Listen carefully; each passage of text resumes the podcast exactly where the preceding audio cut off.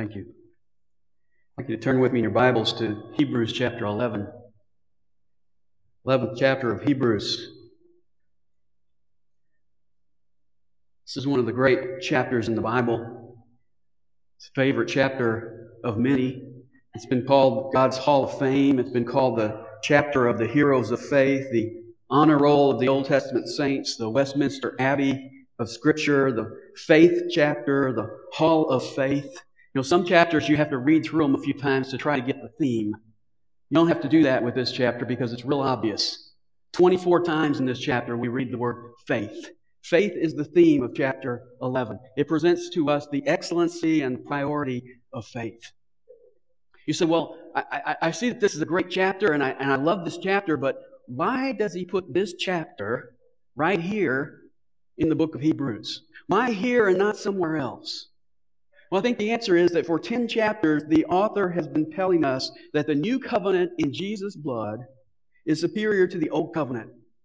And interspersed throughout that time, he's given warning passages to his Jewish readers not to go back to the temple and the priesthood and the sacrifices, but to come to Jesus Christ and enjoy the benefits of the new covenant. You need to appropriate the new covenant. And I think at this point, the Jewish person could be asking the question, how? How do I come to the new covenant?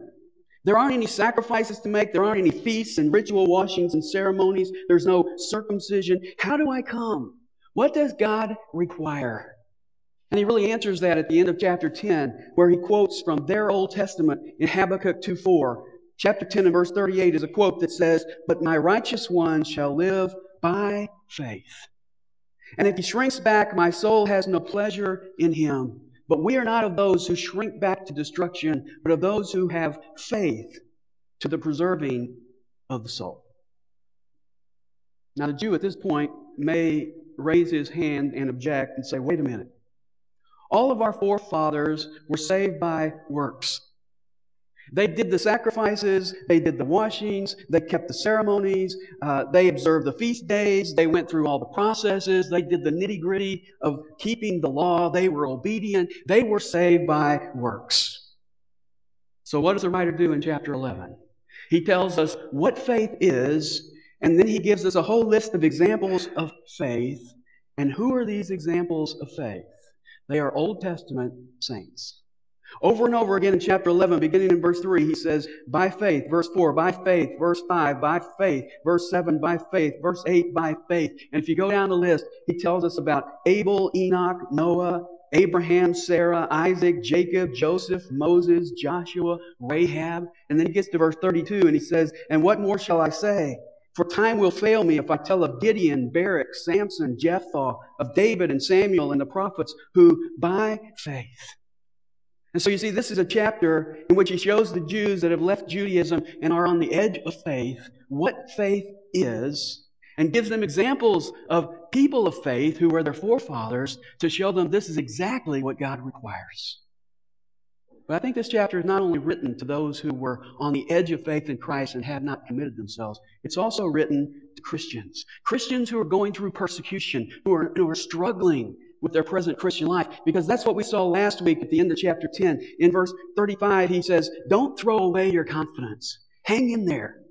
And then you remember in verses 32 and 34, he said, Look back. Remember how you used to endure suffering with joy. Look at the present and endure by keeping the will of God. And look to the future and see that Jesus is coming soon and he's bringing rewards. So live by faith. And then he says, Here's what faith is and here are some examples of faith. And then look at what he does when we get to chapter 12 and verse 1. Therefore, since we have so great a cloud of witnesses surrounding us, let us also lay aside every encumbrance and the sin which so easily entangles us, and let us run with endurance the race that is set before us. He says, hang in there. Now here's a chapter of what faith is, and here are examples of faith. The conclusion is what? Therefore, run with endurance. Now this morning, I want us to look at just verse 1. And verse 1 of Hebrews chapter 11 gives us the definition of faith or description of faith. It says, faith is. And the first phrase it says, of two phrases, is now faith is the assurance of things hoped for. That word assurance could be better translated substance. Faith is the substance of things hoped for.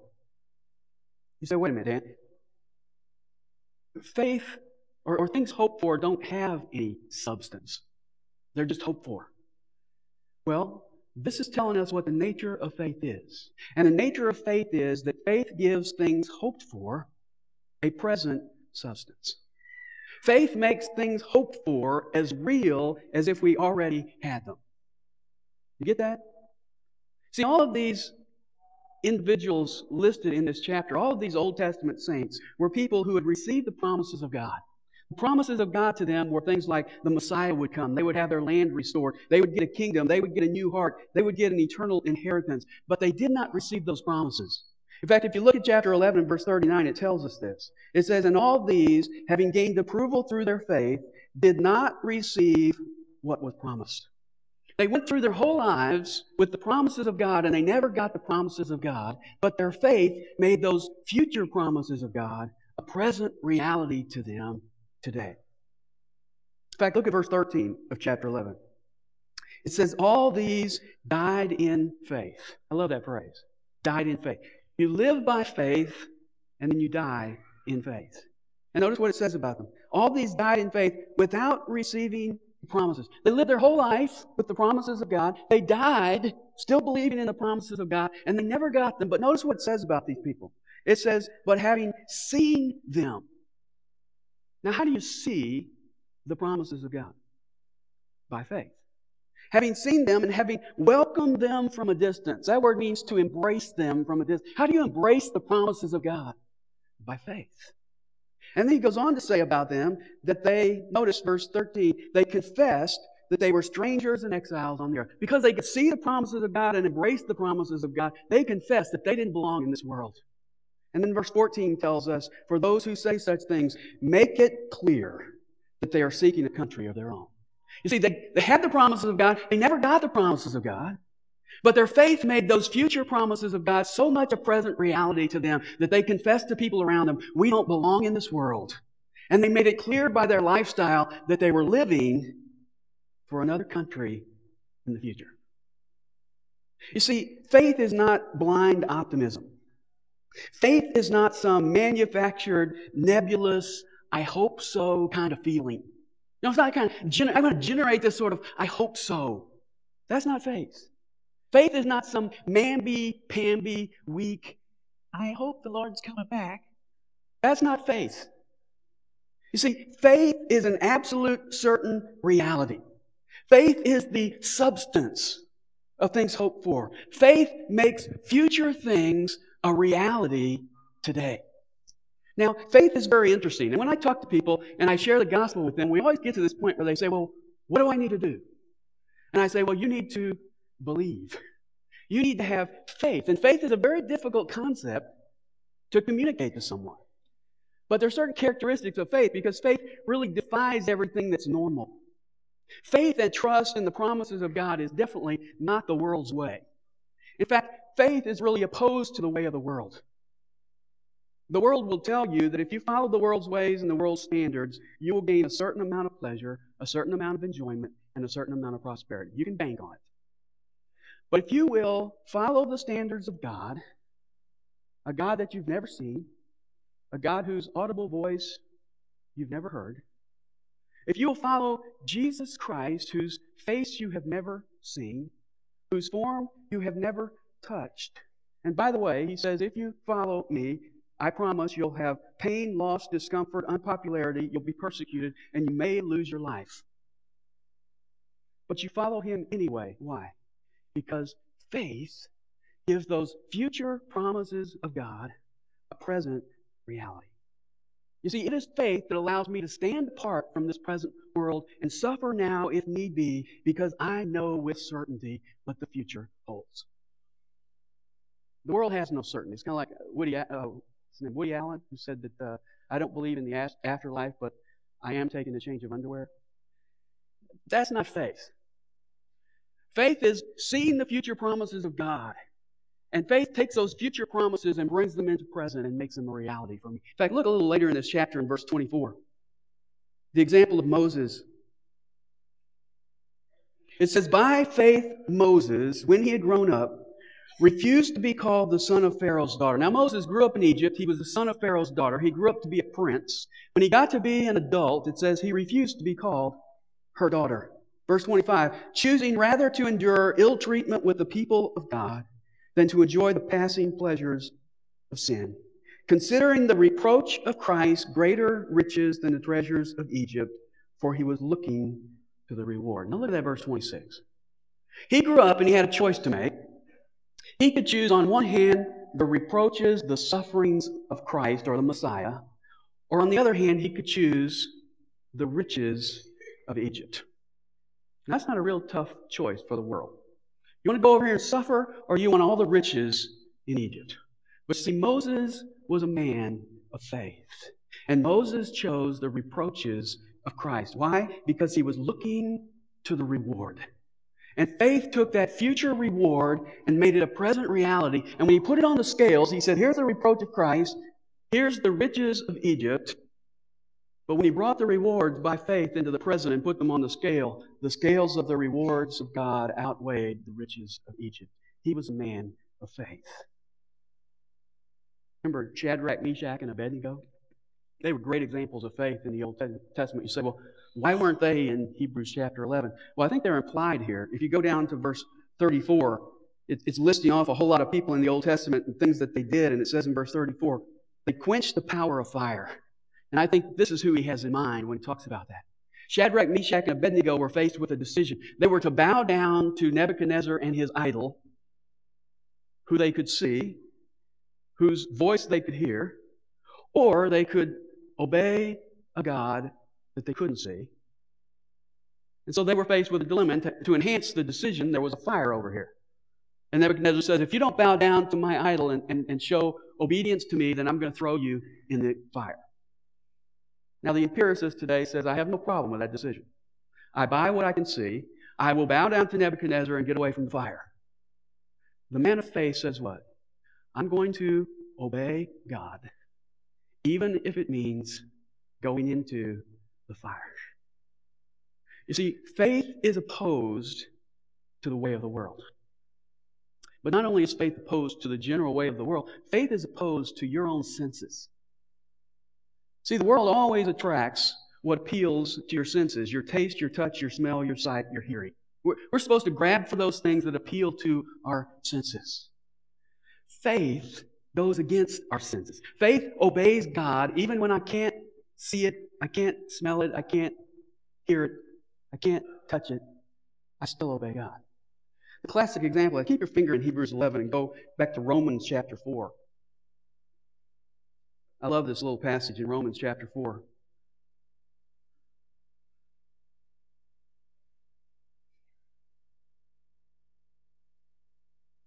Look at verse 18. Talking about Abraham, it says, In hope against hope, he believed. I just love that phrase.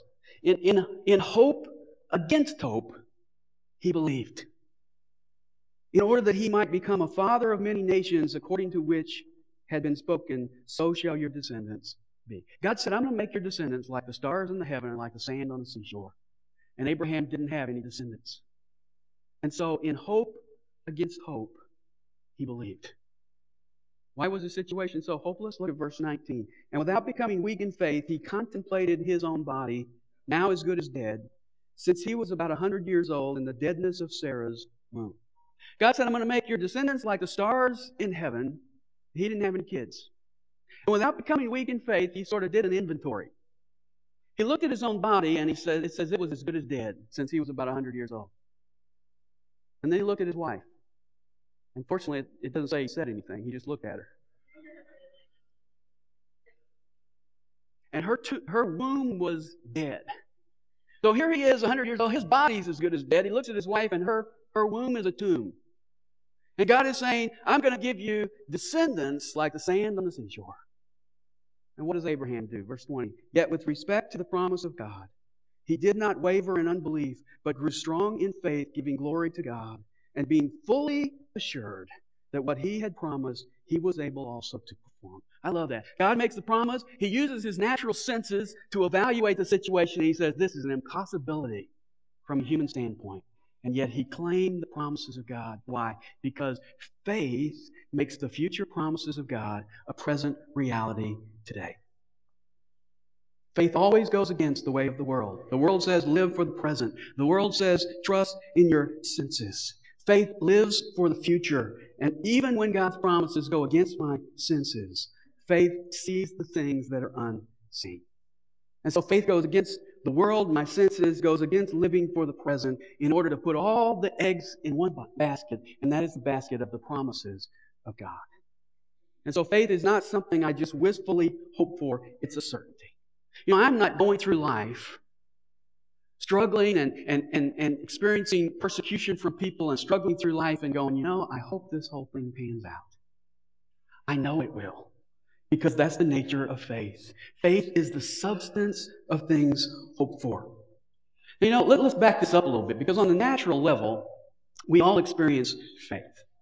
Some of you are enjoying a vacation right now that you're not going to have until August by faith, right? You're thinking about, you know, having your fly rod out there and a trout stream and you're pulling in, or you're laying on the beach in, in Honolulu and the sun's beating down on you. you you, you sit and you contemplate that by faith. When I was a little boy, Christmas was much more fun by faith than it was in actuality.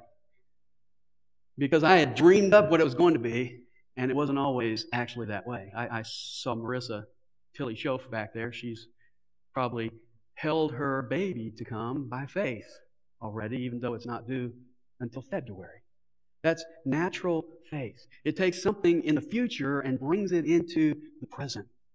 Well, as a Christian, that's what I'm to do, only I'm not dealing with just natural things. We're dealing with the promises of God and the supernatural spiritual realm. In fact, this word substance is an interesting word. It's only used two other times in Hebrews. And I want, you, I want to show you how it's used. Go to Hebrews chapter 1 and verse 3. First chapter of Hebrews and verse 3.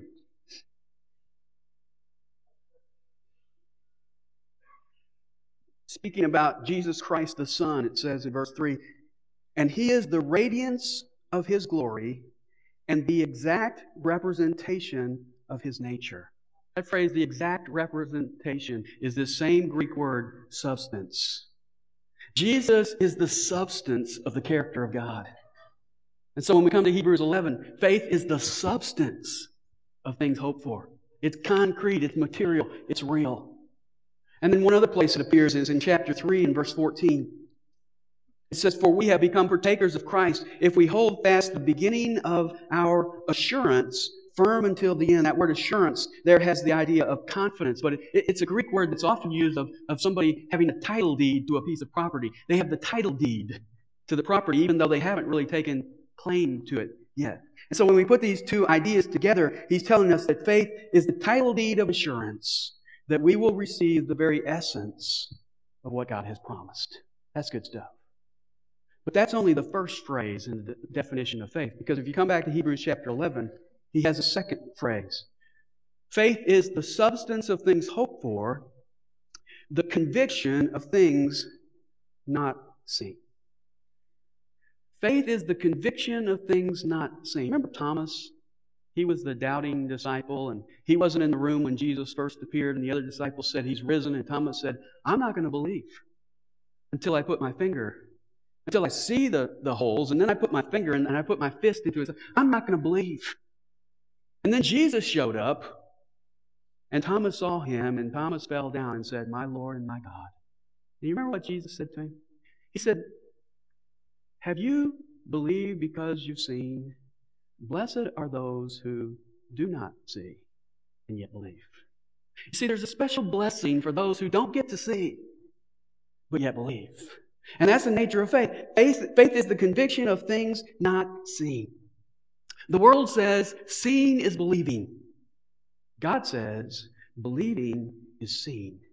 Because when we believe, we are able, through the eye of faith, to see the promises of God.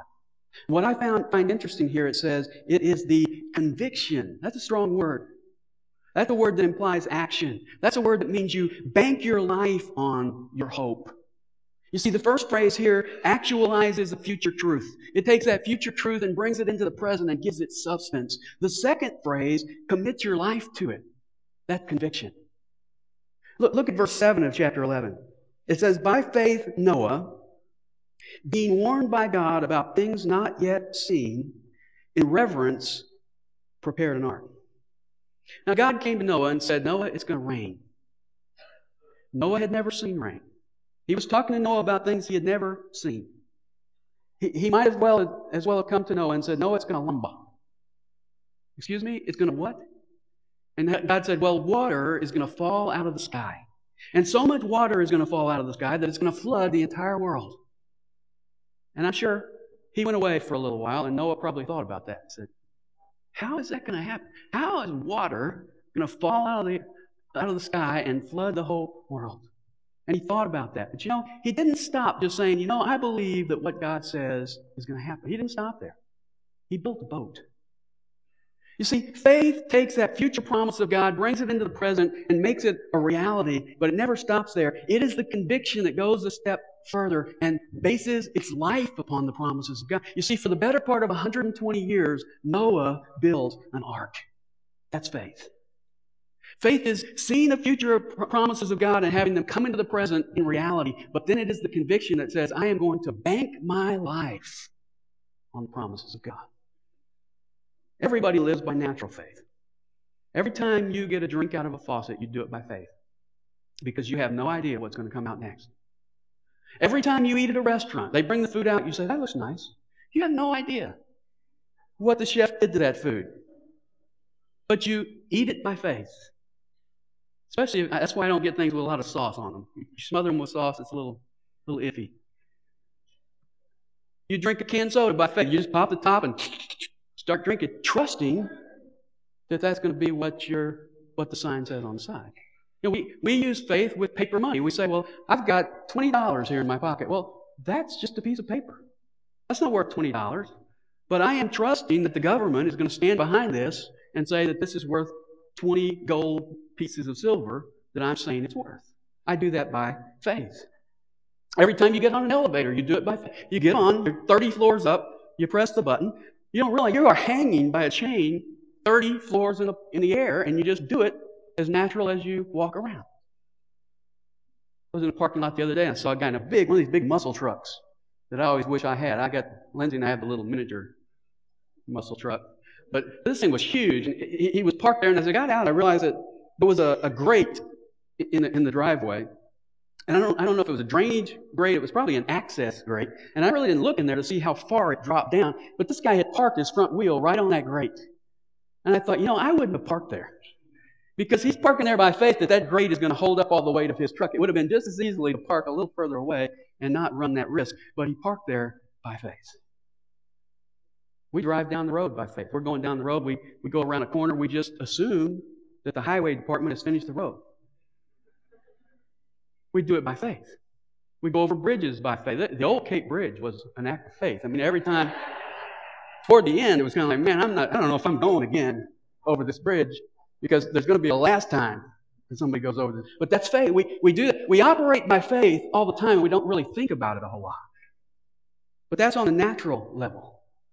And what he's telling us is faith takes those future promises of God and makes them real today, but it doesn't stop there. Faith is the conviction that bets its life on the things not seen.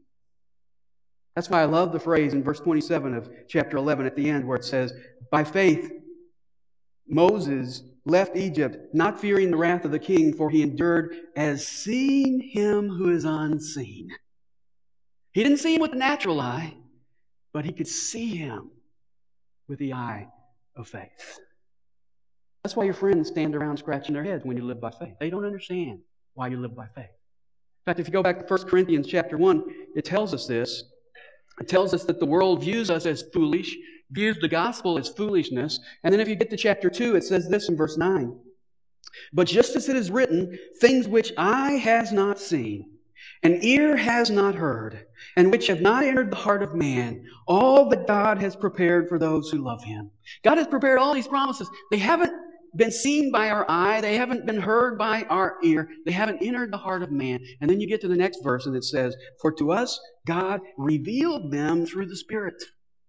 We haven't seen them with the natural eye. We haven't heard them with the natural ear. But guess what? The Spirit of God has revealed them through, to us through what? Through the eye of faith. We can see the promises of God. And they are so clear to us that we are willing to bet our life on those things. So, what is faith? Faith is taking the future promises of God and bringing them into the present and making them real to me. And then faith is the conviction that says, I'm going to bank my life on the promises of God. You know, most of us are like the lady who took her first plane ride, and after she arrived at her destination, she was asked, Were you afraid? And she said, Well, no, I wasn't afraid, but I have to be honest with you that during the whole trip, I never put my full weight down on the seat. We tend to be like that. I believe, but I'm not sure. I'm convinced that I can put my full weight down, that I can bank my whole life on Jesus Christ. Remember going rappelling out in Colorado one time. and There was a girl there. We were we were rappelling off a cliff, and and uh, if you've done rappelling, you know that you have to start out on the cliff, and you have to just move from this position to do straight backwards very rapidly in order to rappel. And there's a certain point where you commit yourself and you're gone. You know, and and sitting there, and this girl was all harnessed up, and she was ready to go, and she was tied to the tree, and she couldn't get herself to go off the cliff. And the guy that was sort of doing it said, "Well, this tree has been used thousands of times for rappelling. It's known as the rappelling tree. It's so strong, everybody depends on it. It's worked for everybody. Don't you trust the tree? And she said, Yeah, I trust the tree. He said, This is my personal rope. I use this rope. It's, it's, it's, it's tested. I, have used it many times. It's in good shape. I always check it. Don't you trust my rope? She said, Yeah, I trust your rope. Don't you trust me? I tied the, the knot. It's the same knot that we've used for several other people. It always works. Don't you trust me? Don't you trust my knot? Yes, I trust you. I trust your knot. Then go off. And she said, No. See, some of us say, you know, I believe all these facts about God. I believe all these facts in the Bible. I believe all these facts about Jesus Christ. But when it comes to banking our life on the promises of God, we say, No, I'm scared. I can't, I can't back off and go. And that's what faith is. And that's why it's hard to explain to somebody else because you can give them all those facts and they can give verbal or mental assent to those facts. But that's not faith. Faith is when I back off and trust myself totally to Jesus Christ and His promises to me. You know, it's amazing to me that, that so many of us believe everybody but God. You know, we go into the doctor and he says, uh, I'm sorry to tell you this, but you've got spongitis. And uh, we're going to have to open you up tomorrow morning. We're going to have to remove your audioplast. And we're going to have to bend your cardio maxometer. And we're going to have to adjust your auxiliary uh, administrator. And you say, uh, whatever you say, doc. And so they come and they put you out for a couple hours while people mess around inside of you. By faith. We trust everybody but God. Let me ask you something. Do you believe that this world will one day be burned up with fire? And then do you live like it? Or are you clinging to all these things that are simply going to be kindling for the fire to come. Do you believe that you can, through prayer, talk to the very God of this universe? Do you act like it? Do you believe that one day Jesus Christ is coming back to this very earth to get you and take you with him to be with him forever? Do you act like it? You see, if you really believe those things, then faith should have given them substance, and you should be banking your life on them because that's what faith is. Faith is the substance of things hoped for and the conviction of things not seen. Let's pray together. Father, thank you for your word today. We thank you for this verse of Scripture that so clearly defines what faith is. And Father, we realize that faith is a difficult concept to get our, get our arms around, to really get our mind around, to really understand. Yet we thank you, Father, that you are the one who has made the promises and that you are faithful. And Father, I pray that today we might truly just analyze our hearts afresh today and realize that faith is that which gives your future promises a present reality. And faith, as we're going to see in these examples throughout this chapter, has to do with betting my life on the future promises of God. And Father, as we go from here today, I pray that you would make us to be people of faith for Jesus' glory. In his worthy name we pray. Amen.